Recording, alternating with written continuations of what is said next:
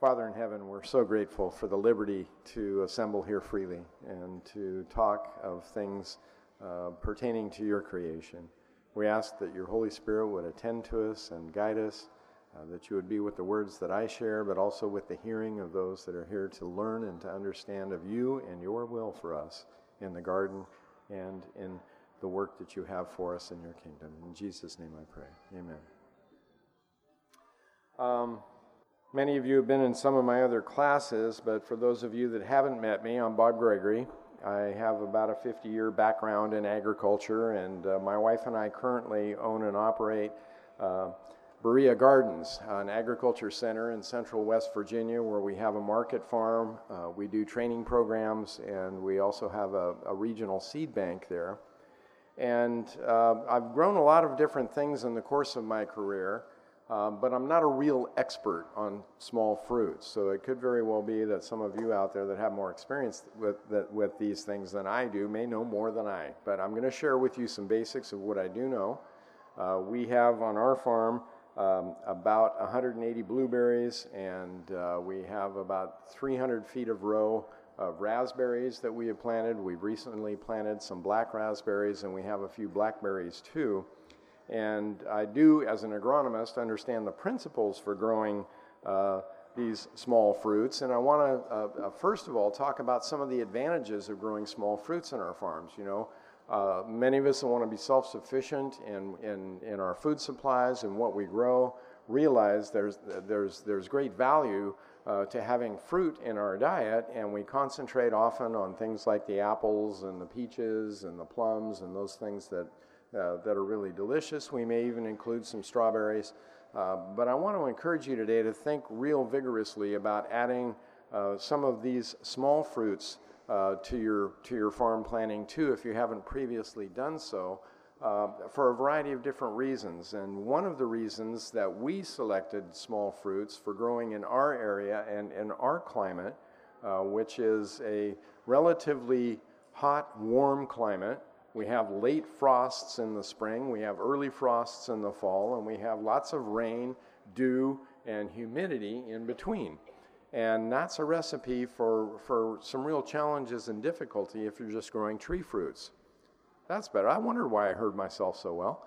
Um, that's a real challenge if you're just growing tree fruits. In fact, trying to grow um, many of the stone fruits in our region of the country uh, and with, with organic methods is really pretty difficult. It can be done, but it's really quite difficult. And even though we may produce them organically, we're still going to find ourselves spraying pretty frequently uh, for fungal diseases. And uh, those sprays take a toll uh, both on the quality of the fruit and on the, on the vigor of the tree over time, and it's, it's really quite challenging. Uh, the other risk with growing large tree fruits is you often have uh, loss to frost damage on both sides of the growing season. In the spring, the frost can take out your blossoms, and, and uh, essentially you can lose your crop before it's even set. In the fall, if it's late uh, varieties of apples and, and pears, for example, you can lose them to an early frost in the, in the fall uh, also. Uh, if, you, if, you know, if you plant a late uh, blooming variety so that it will bloom after the frost in the spring, oftentimes those trees won't, won't be uh, fully, uh, the fruits on those trees won't be fully ripened until after frost arrives in the fall, and that damages your quality too. Uh, one of the ways to, to work with that narrow window of opportunity with a crop that isn't quite as susceptible to problems with the humidity and the moisture is to consider small fruits. Uh, they're usually more reliable in their, in their capacity to uh, set fruit because they bloom later. Uh, typically, you have fewer disease problems during the course of the production of that fruit. Once the fruits start to ripen, they become pretty susceptible to disease, but at least you have a long window of opportunity where those uh, fruits can develop and grow uh, and, until they become very susceptible to, uh, to d- um, damage from, from wet weather or from moisture. Um, the, the small fruits also have some health benefits that the large fruits don't have, and that has to do with the antioxidant content of many of the small fruits. The blueberries, the black raspberries, the raspberries themselves, and the blackberries uh, all have wonderful amounts of, uh, of antioxidant compounds in them that, uh, that some of our, our tree fruits uh, are not so rich in. I'm going to suggest a couple of fruits to you here today, too, that you may not have considered trying to grow that are extremely high in things like lycopene and other antioxidant compounds. They produce phytochemicals too, nutritious phytochemicals for us, and they provide uh, a real opportunity for us to enjoy uh, the fruits of our labor, that is a pun, uh, in, in the winter months because they're relatively easy to either uh, dehydrate or can or dry. And uh, the, uh, the, you know, the use of, of small fruits can be, can be very important to us.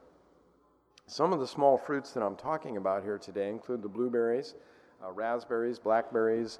I'm going to include grapes and muscadines as, as small fruits here too. We, we, grow, uh, uh, we grow grapes where we are. We don't have muscadines.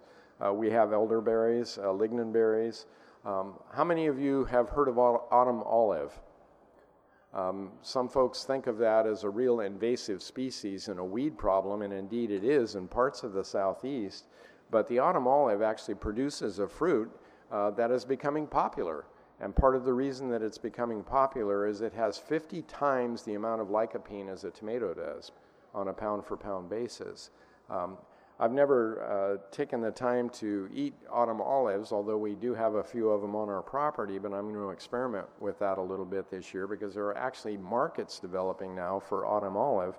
And uh, it certainly is disease resistant and certainly is well adapted to southeastern uh, United States because it's actually become an invasive species in many areas. Uh, aronia berries are also uh, uh, things we should be consider consider growing in our in our gardens, and currants and goji berries are also examples of some more exotic berries that we can make use of in in, in our growing.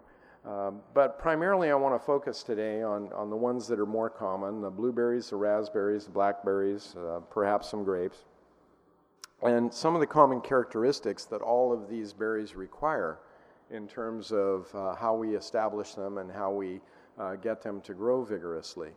Um, in our case, on our farm, uh, for those of you that uh, were in my soil class yesterday, I, I, I made a statement that, uh, uh, that surprises some people, and that is that I grow my, my, my blueberries are growing in a neutral pH. The soil where my blueberries grow is actually, actually has a pH of about 6.8. And um, that kind of defies uh, what conventional wisdom is about blueberries because everyone seems to, to understand that you need to grow blueberries in a very acid soil.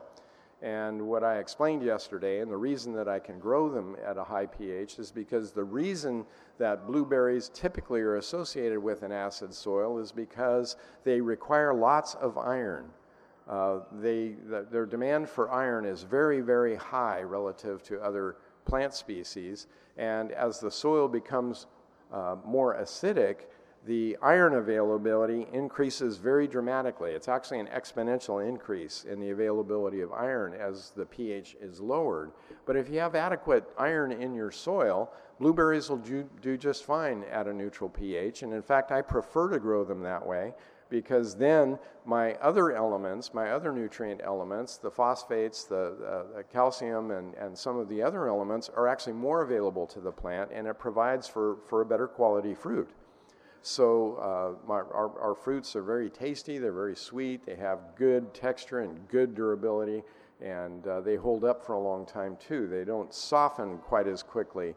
Uh, uh, after harvest as, as uh, berries that are grown in a very acid pH. So, you know, that's, that's one myth I want to dispel. And when it does come to growing all of my berry plants, I prepare the soil for, for where I'm planting my berries uh, essentially the same way that I do for my garden area.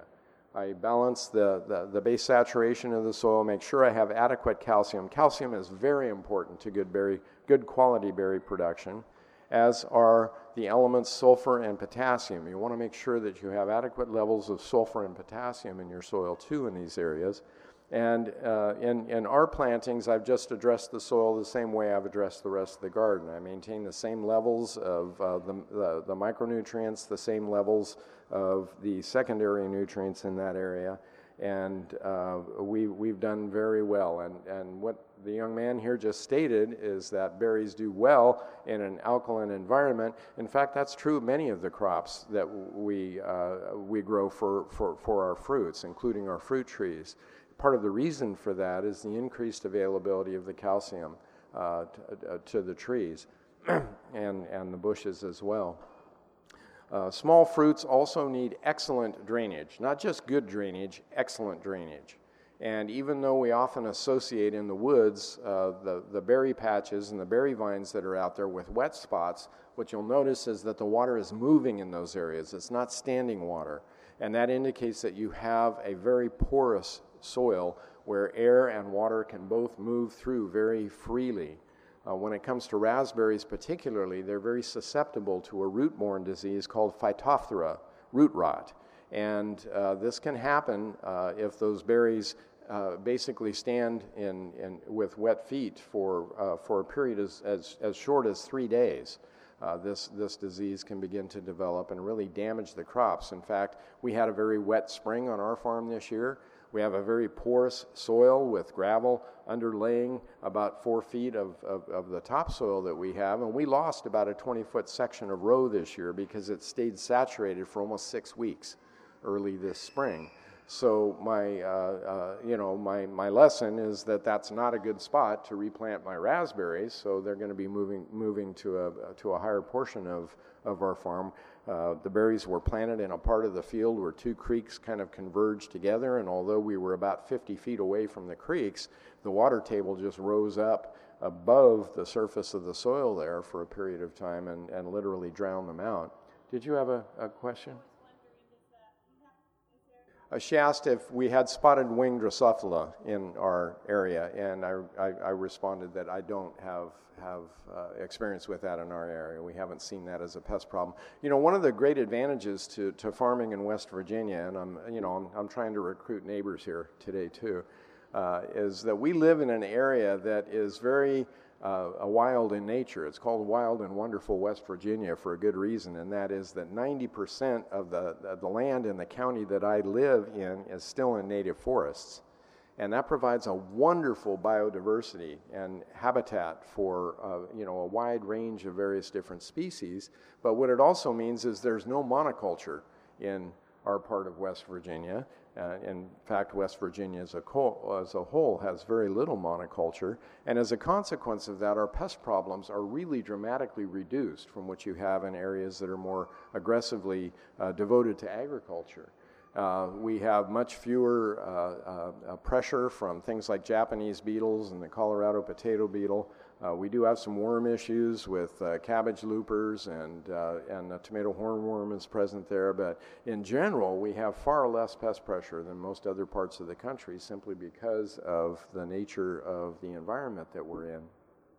In order to, to um, provide good drainage for a, a, berry planting, it's often, not always, but it's often a, an advantage to plant your berries on a slight berm.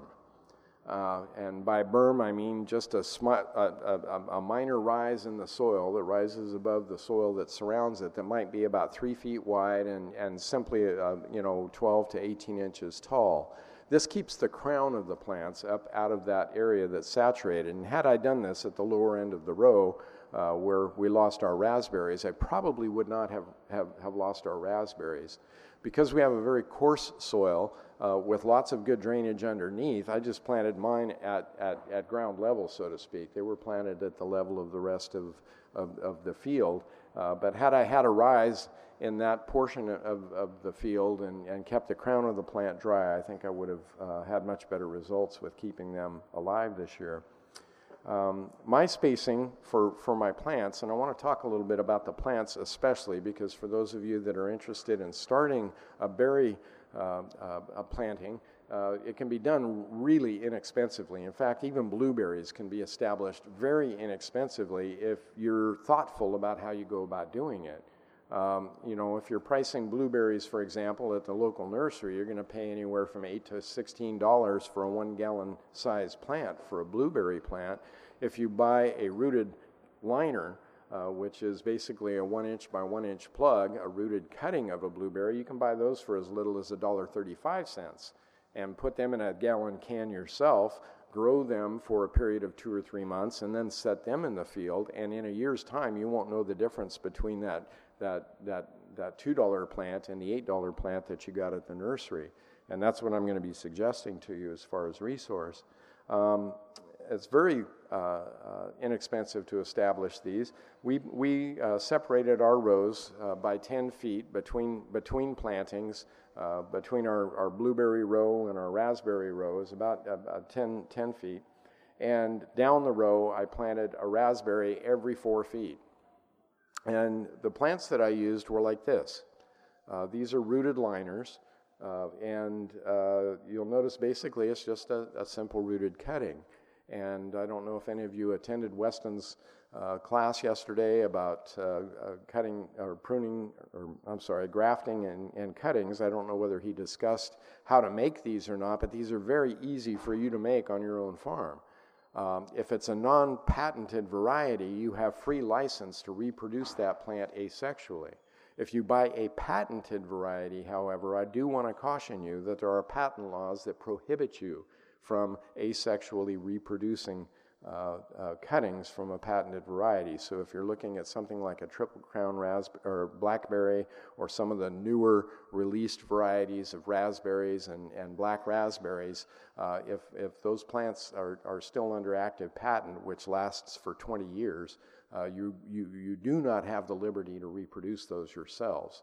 Um, uh, on non patented varieties, however, it's very easy to uh, root cuttings from things like grapes and blackberries and raspberries simply by taking a cutting about six to nine inches long and putting it in a rooting media and keeping it moist. In about 18 days' time, it'll initiate roots like you see in the, in the, in the picture up here. I'm pointing at my screen, and your screen's up there.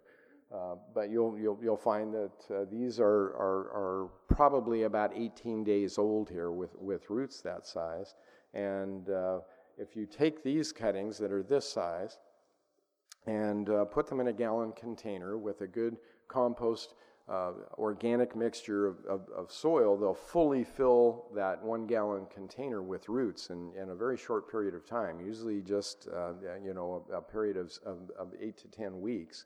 And once that container is fully um, you know, fully full of roots, then that's the time when you can transplant it into your rows in the field and it'll settle in and do just fine. Uh, this is uh, this is a picture that I pulled offline. These are these are not photographs that I took, so I'm not sure whether that's a separate cutting or whether it's just a shoot that's that's developing. Oftentimes, when we make cuttings, um, the the vegetative part of the cutting still continues to grow, and uh, that very possibly is a shoot that developed after that cutting was was was made into a cutting and while the rooting took place because that's a, a very uh, you know a very tender shoot there. That's probably only a few weeks old itself. So it probably grew at that time too.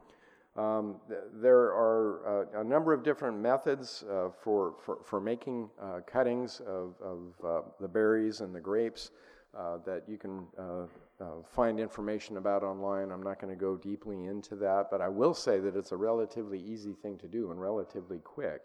So if you're thinking of putting in 100 plants, for example, uh, you have a couple of options. If it's a non patented variety, you can buy a single plant at the nursery and grow it vigorously and make your own cuttings off of that plant that you bought at the nursery. If it's a patented variety, you can buy these rooted liners from a nursery and uh, usually for a, a, very low price and, and pay the, the, the, royalty on the patent fee for them for, for a dollar and a half to two dollars and still uh, be able to plant a 100 foot of row uh, or 200 feet of row of berries very inexpensively. Uh, it's important to nourish berries well. Uh, many people, um, you know, see berries growing in the wild, and when they plant their own berries, they kind of uh, have, have a little bit of a lackadaisical attitude about taking care of them because they are so similar to many of the wild varieties that we see. But it is important to maintain good moisture, uh, to think about irrigation. I use drip irrigation on, on my berries. I have a drip tape on both sides of, of the, the plants that go down through the field. I, I don't use it very often, but when I do need to use it, I use it. And uh, by that, I mean that we get frequent rainfall in West Virginia during the uh, during the growing season for the berries. But if we go through a period of a, you know 10 to 10 days to, to two weeks without any rainfall, then I'll turn the drip system on for a period of time to make sure that those roots don't dry out.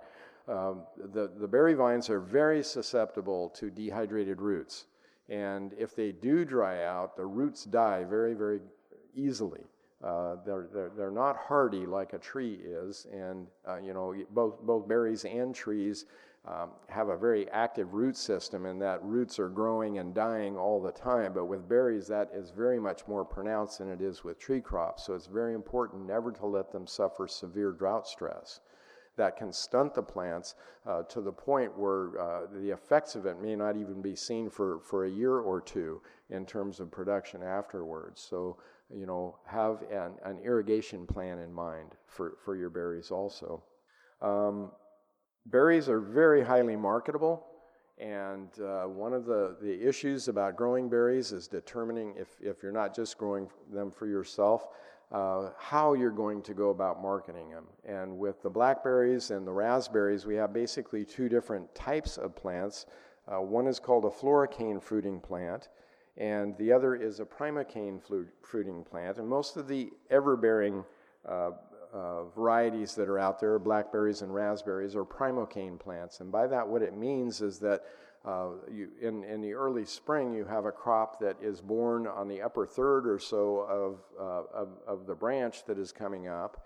And uh, once that is picked and harvested, that part of the branch, branch dies back. And then in the fall, you'll get a secondary flush of fruit on the lower part of the cane.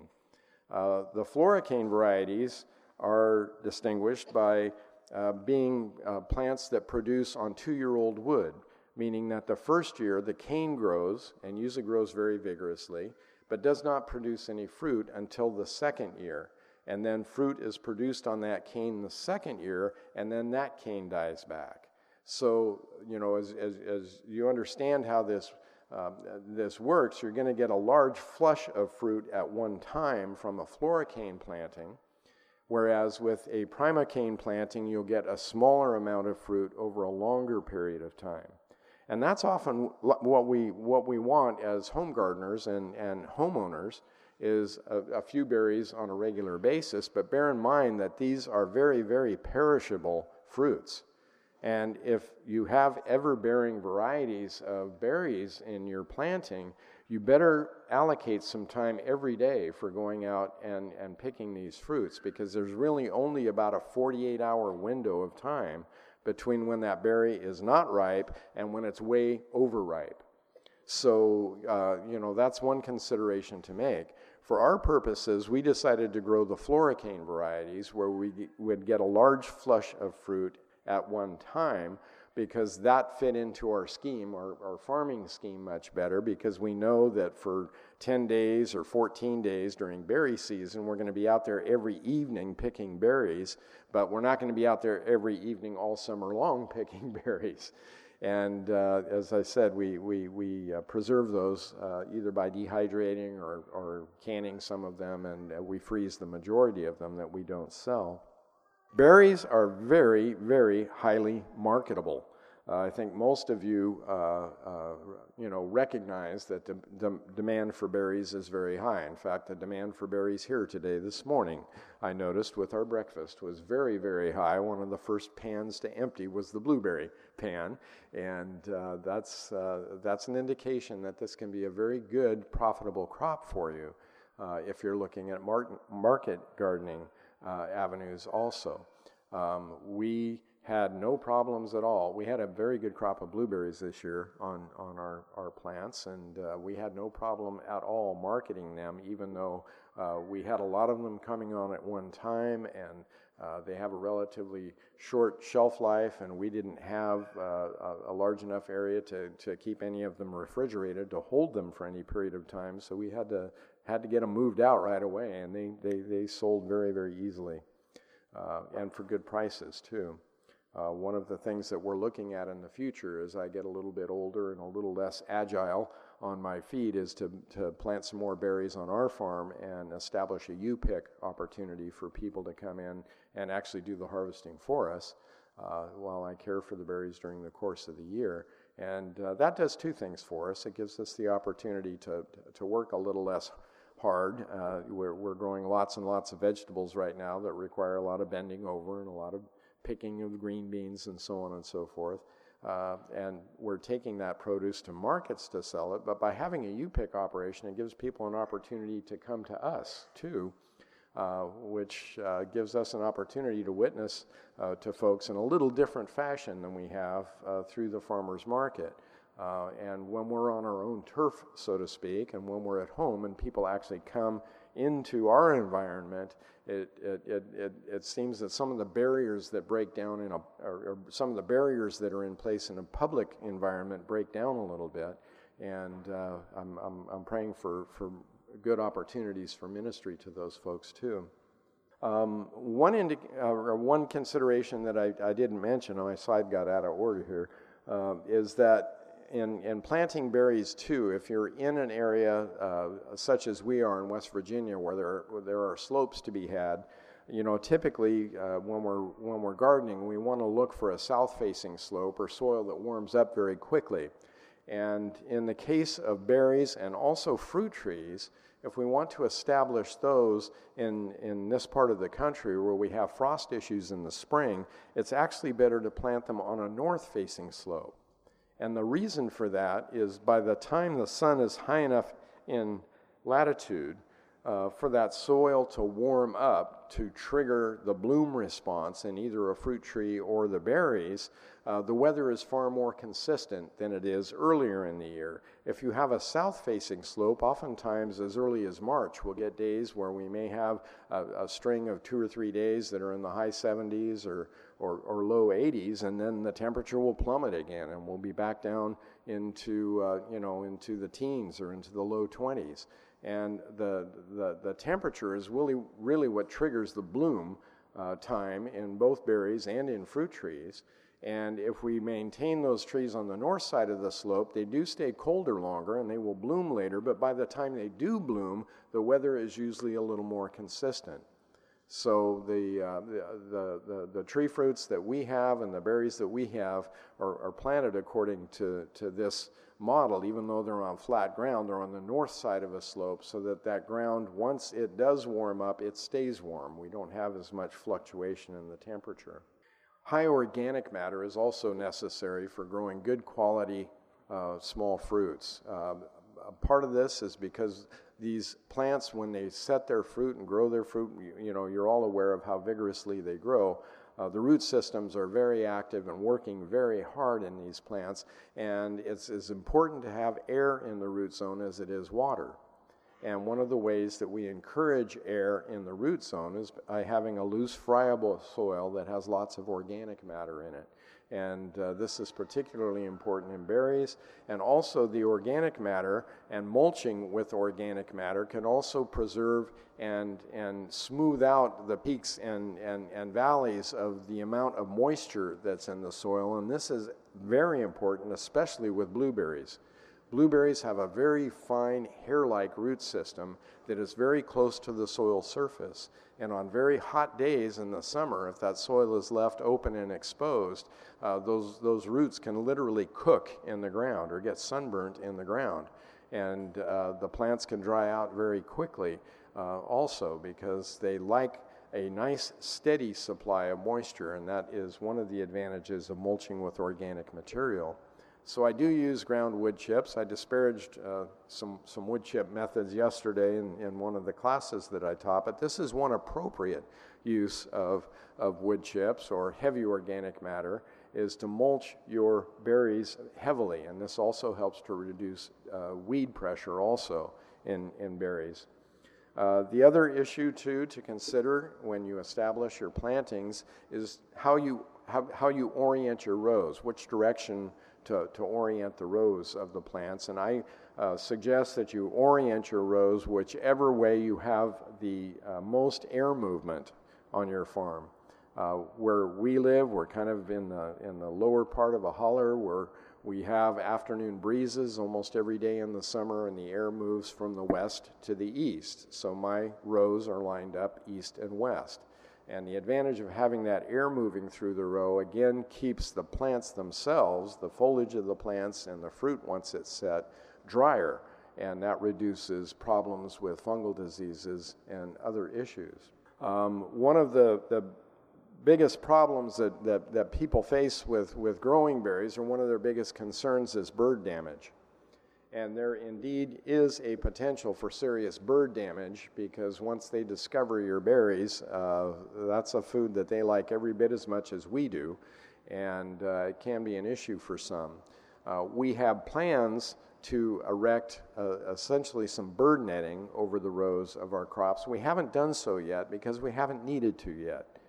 And I honestly believe that part of the reason that we haven't needed to yet is because we pray for our blueberries and we ask for protection specifically from the birds.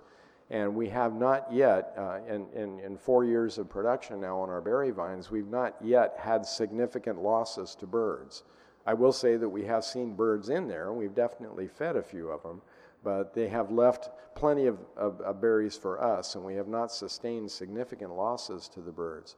But um, I, I, attribute that to, to our prayers.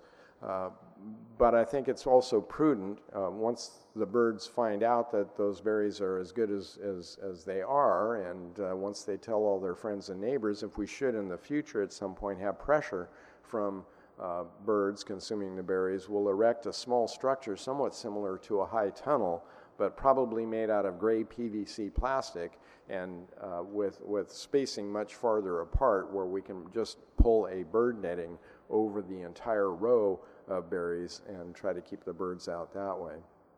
Another method that's important uh, in terms of both uh, uh, preservation of your berries from uh, fungal diseases and also keeping the birds at bay is that it's often best to pick the berries uh, slightly, I, I, won't say unripe, but at the very, very first stages of ripeness.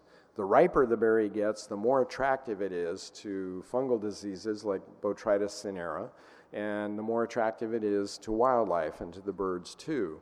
So instead of waiting until your blackberries are, are, are, are ready to pop in your mouth, if you pick them 24 hours before that, you'll find that you'll have much better success in, uh, in handling uh, the berries after they're harvested without having losses, and also uh, uh, preventing fungal infection infestations of the berry plants, and also having the opportunity to, uh, uh, you know, to, to keep the birds at bay a, little bit longer. Uh, there are a couple of sources I want to share with you, and then I'm going to take some questions. these are two companies where you can buy both blueberry or, or many different types of berries, but this is where we got uh, our, our plants, and that's Hartmann's Plant Company. Uh, they're located in Minnesota, uh, I'm sorry, in Michigan.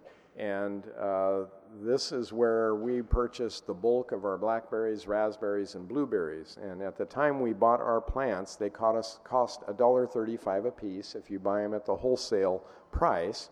Uh, which means if you buy wholesale, they will sell wholesale to anyone, but you have to buy at least 100 plants. And that, for most of us, is really not that many plants. So we bought a mixture of about 500, or I'm sorry, 200 plants of blackberries, raspberries, and a little over 100 plants of blueberries for our initial planting. Uh, this year I purchased an, an, additional 200 plants of black raspberries, and uh, the cost is really quite minimal. Uh, two of the varieties that we purchased that are black raspberries are patented varieties, so I can't reproduce those. Uh, but many of the blueberry varieties that we have are off patent, and I am free to produce those. Uh, so by making your own cuttings, you can do that too. Blueberries are a lot tougher to uh, to root than the blackberries and the and the raspberries are. Uh, it takes about six to eight weeks to get a blueberry cutting to root, and, and pro- during that process, you have to keep the cutting moist, but not so moist that you, uh, you know, infect it with, with uh, fungal diseases. So it's a little bit challenging. For novices, I suggest that you buy the plants rather than trying to root your own blueberry cuttings. Uh, but for things like grapes and, and raspberries and blackberries, they're very simple and easy to do and uh, I, would, I would encourage you to do that. The new varieties are being developed all the time, and uh, bear in mind that some of the tried and true varieties are probably the ones that you should stick with if you're new to doing this. Uh, you know, uh, we, we talk a lot about the vagaries of the fashion industry. And when it comes to nursery stock, when it comes to ornamental plants, even when it comes to our vegetables, there's an element of fashion involved in much of what is being sold to us today. Uh, you'll notice when you get your seed catalogs here, uh, in, in the next few weeks as they start arriving. You're going to see splattered all over, over the cover uh, the newest varieties, the newest colors, the newest this, the newest that. Th- those are fashion incentives, folks. It doesn't mean that they've made any great improvement on the, on the plant itself. It's just uh, a, a, means of attracting your attention. And uh, for, for many folks in the world, it's important for them to have the newest and the latest and the best and it's their way of marketing the new iPhone 7. Uh, you know, if, if the iPhone 5 is working 5 for you, you know, if it ain't broke, don't fix it. So, uh, you know, bear, bear that in mind. and I say that specifically because, you know, don't be deceived by the pictures in the catalog either, where they have the new patented variety of berry uh, with all of the exhortations about its virtues and you know that there's another berry there that might not be patented, but you know what the characteristics of it are. It's a tried and true variety. You may know some friends at the farmers market that are growing the variety. You may have, uh, you know, some experience yourself with seeing the plants growing and knowing that they're vigorous and they're viable plants. And and you know, do some research before you make your selections. Um, the second company here, Nourse Farms is uh, the second largest producer of berry vines in the country. Uh, personally, I've never purchased product from them, but I just put them up here uh, for, for your reference too, to give you an idea on pricing. As I was looking through their website, Nourse Farms was quite a bit more expensive uh, than Hartmann's plants were, and I found the qualities from, from the quality from Hartmann's plants to be very, very uh, uh, very good, and uh, I have no reason to change my supplier. So uh, I just want to put another opportunity or another option up there for you to select from. Now, strawberries do classify as a small fruit too. I'm not addressing them today uh, because I want to uh, focus on the things that I actually, you know, work on and believe are going to work best for us. Uh, we do have strawberries planted too, but just for our family. I don't try to grow them for commercial purposes. And part of the reason for that is growing organic strawberries in a moist environment is a pretty risky operation. And the reason for that is that they are very susceptible to botrytis and other fungal diseases as they ripen. And uh, the, uh, uh, the heavy dews that we have during the growing season and the frequent rain that we have during the growing season can, uh, can really present a hazard to, to growing those crops without the use of synthetic fungicides. Uh, so that's not a crop that we focus on for marketing purposes, but we, uh, we do grow them for our own use. You have a question? She asked uh, about black raspberries. Did they taste like the red raspberries, or, or are they something different? No, they are. They are slightly different than the red raspberries. They have a unique flavor all their own. Uh, uh, our purpose in planting them was twofold. One, uh, I absolutely love them. Uh, and number two is I'm not alone in that because uh, black raspberries are the most saleable uh, uh, variety of berry on the market today. One of the disadvantages of growing raspberries, though, and I'll point this out, is that they are very, very delicate. And if you handle them, you better get them to market very quick if you're if you're going to be uh, growing them on a commercial basis. And there are many, you know uh, types of, of, of, blackberries that have been developed uh, for more commercial methods of harvesting. There are some harvesting tools that you can use on blackberries, but nothing's really been developed yet for a harvesting tool on, ra- on uh, raspberries because they're so soft and they're so fragile. Uh, this is again why a U-pick operation can be an advantage in, in working with those softer and, and, and uh, more delicate uh, fruits. Sir? Yes, I think it would. His question was he has a, a lot of trouble with, with what's called mummy berries, which is basically the berries that dry on the plant and don't, don't, don't fall off, don't come off freely. And it's very important, by the way, to clean off all those mummies before the next growing season because they harbor opportunities for insect vectors and, and, and also disease. Um, he was asking if it might be prudent to put chips underneath uh, the plants to, or mulch them to, to help reduce that problem? And my answer to that would be unequivocally yes. Uh, because part of what causes that is the, the massive fluctuation in moisture in the soil. And by, by, by putting a good three or four inch layer of mulch on the ground, you'll, you'll reduce that to some degree and reduce that problem, yes. If, if the, the berry itself is the fruit, and actually they're, they're, you know, they're, they're a composite fruit. And when something cross pollinates, it does not affect the fruit of the parent, uh, the parent plant. It affects the seeds that are inside of that. And in some instances, you might get a slightly different flavor because when we eat berries, we're eating the seeds too. For the most part, we're eating the fleshy part. That's where the sugars are, but we consume the seeds too when we eat those. And you can get a very slight flavor variation. But as far as affecting the characteristics and the character of the fruit, no, that won't happen. Not until those seeds are planted and the subsequent generation is grown. So I put this presentation together and I realized that I didn't include a list of the varieties that we have and um, I'm, I'm, I'm, really remiss in doing that. I do know a few of them, and I'll, I'll just mention a couple. We, we grow Blue Jay, and, and these have all done very well for us, both in terms of production and marketing. So, uh, you know, I'm not going to rate them as, as, as one being better another, better than another. But Blue Jay and Elliott have done very well for us. Um, as I was speaking, I thought of three other names, and now they just went out of my mind. Um, Jersey is a good one uh, for us. Now, bear in mind, we're in West Virginia, and as you come farther south, you can grow uh, some of the rabbit eye varieties that we're not very good at growing where we are. We have a lot more winter chill hours than you do here. Uh, so some of what we are growing are not going to do as well.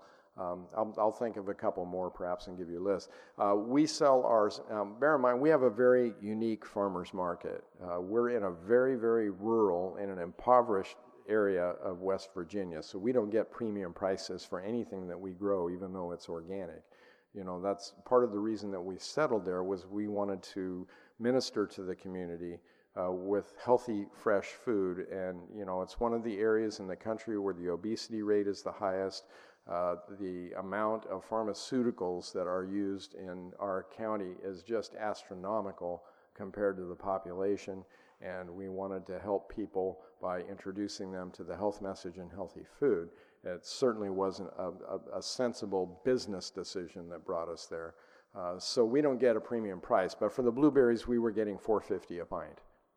And uh, I know of markets where you can get upwards of eight, eight to ten dollars a pint for fresh organic blueberries. A leaf mold can work, although one of the disadvantages of using leaf mold is it can hold too much moisture and not allow air to penetrate, so it's best to grind the leaves up into smaller pieces.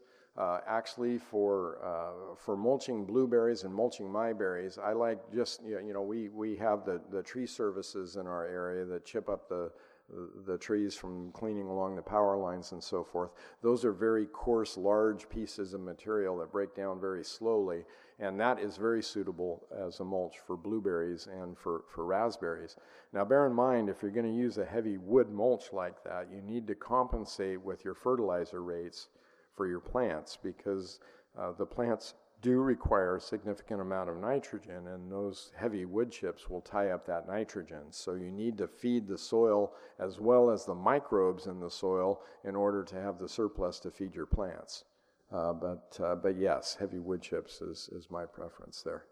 Pine bark would be very good for mulch. In fact, pine bark is actually better than the wood chips because it, it, it, consists of lignins rather than cellulose, and it'll break down over a much longer period of time and is an excellent material to use for mulch.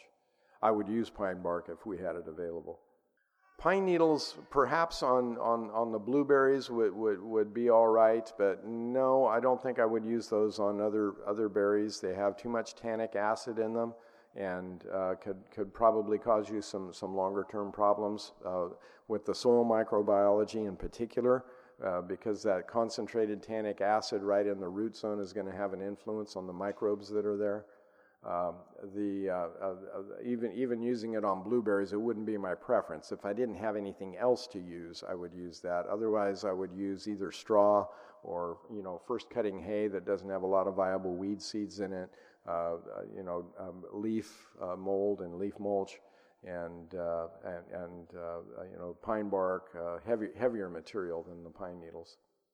Again, I'm not a berry expert. I haven't done a lot of research into berries, and and you know some of our our, our land grant universities, especially out in Oregon, Oregon State is one that has done an awful lot of work with berries because they have become so popular.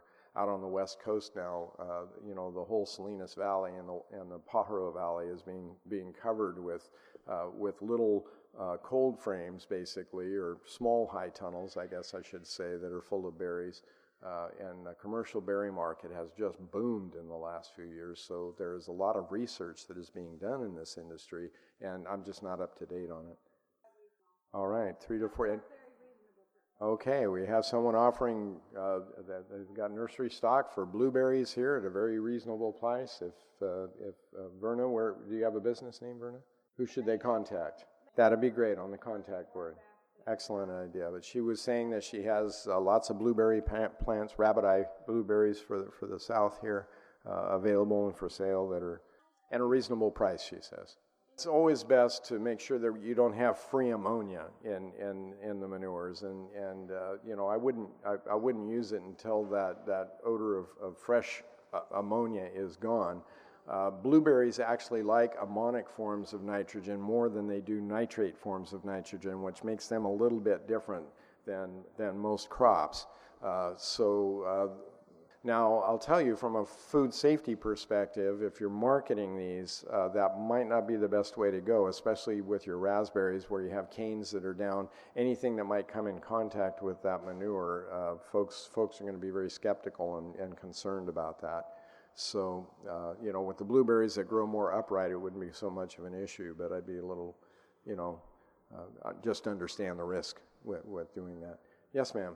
Uh, you, done anything with fig trees or nut trees or pawpaw I have. Uh, in fact, fig trees are, are one of my passions. I originally being from the West Coast, I absolutely love figs, and uh, we uh, got a couple of numbered varieties of, uh, uh, by numbered variety, I mean the research varieties from Michigan State University when we first moved to West Virginia.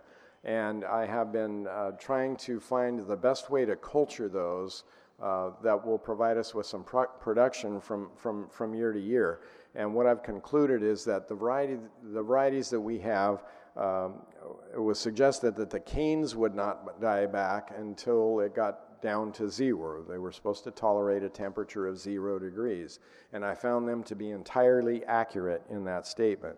Uh, we've, we've had a couple of winters where the lowest temperature has been five degrees and the canes have survived, uh, but every other year the temperature has gotten down to zero or below and they have died back.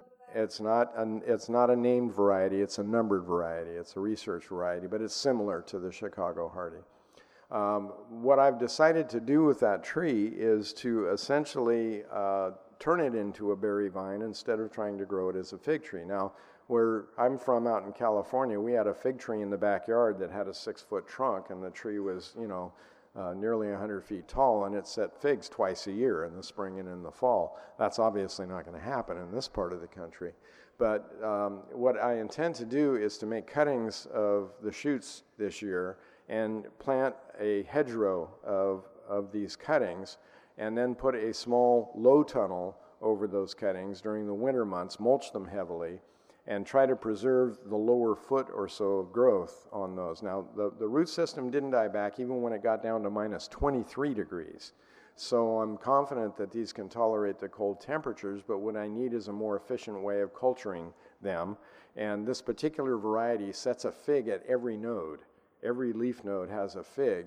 And um, by putting them in a hedgerow and planning to prune them back every year, uh, I'll be able to manage the, you know, the growth habit of, of the plant.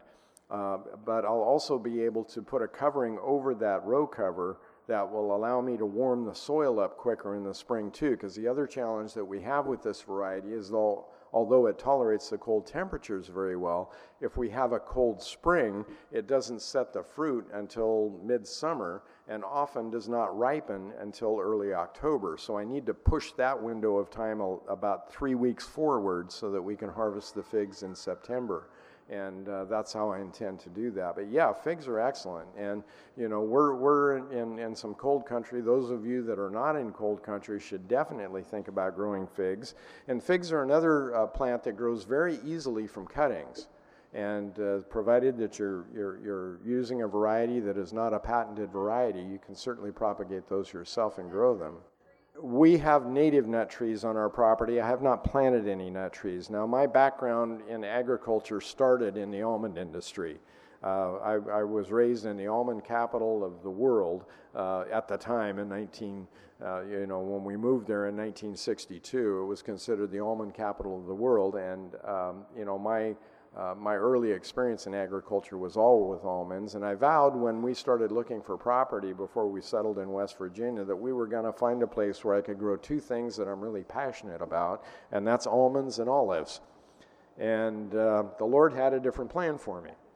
And although I still wish I could grow almonds and olives, uh, I'm, I'm, very content with where He's put me and found that there are great blessings in being where He wants us to be rather than where we want to be. Um, uh, uh, I'm not sure what you, question you're asking. We're going to talk about large fruits, and, and the tree fruit tree kind of falls more in with that tomorrow. Uh, but that was a very general question, so I'm not really sure what, what, what you're looking for. But the figs are kind of pertinent here because they're going to be cultured more like a small fruit. Uh, some of the figs are very, very cold sensitive, and uh, some of them will even die back at temperatures in the mid 20s. Uh, so if you've got the wrong variety for your environment, that could be the problem. The canes are going to die back every winter. I'll be pruning them back below a point where I can build mulch up around them and also cover them with a, a with a, a, a, row tunnel cover and, and keep them alive so that instead of all of my shoots coming up from the root system, which they are now, so my fig tree right now is about 20 feet in diameter and I've got little shoots coming up everywhere. This way I can kind of manage them and keep them in a row. And by having the, the, the, low tunnel over them, I can warm the soil more quickly in the spring so that they start setting fruit earlier in the season and I can harvest three or four weeks earlier. That's the objective. There is no name. It's a numbered variety. It's a research variety from Michigan State. Uh, she was asking if there's a good market for figs and if you have to dry them before you sell them, and the answer to both is well, the answer to one is yes, and the other one is no. Uh, yeah, there's an excellent market for figs. Um, figs are a wonderful health food, and, and uh, don't have time now to go into the health properties of figs. But yes, if you can grow figs, you should be growing figs. Uh, there is a wonderful market for them, and you can sell them both fresh and dried. This media was brought to you by Audioverse, a website dedicated to spreading God's Word through free sermon audio and much more. If you would like to know more about Audioverse, or if you would like to listen to more sermons, please visit www.audioverse.org.